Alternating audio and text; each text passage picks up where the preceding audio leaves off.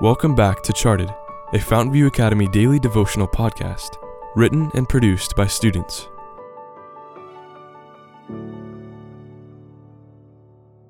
Episode 194, written by Cambria Donato. Beneath the Mask. His life was one of self denial and thoughtful care for others.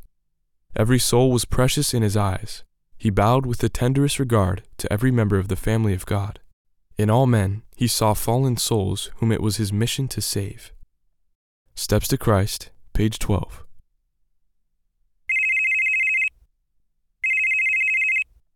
My mom's phone broke the peaceful atmosphere characterizing our evening worship.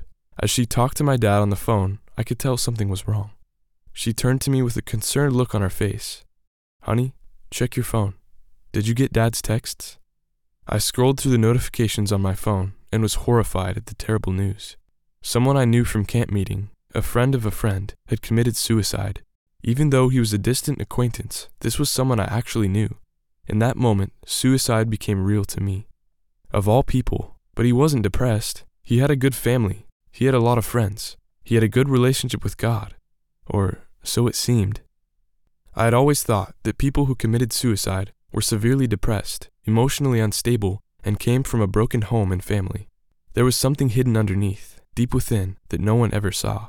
There was a mask that veiled a hurting soul. Too many times I take people for granted. On the outside, they might seem to be fine, but inside they are wounded and bleeding.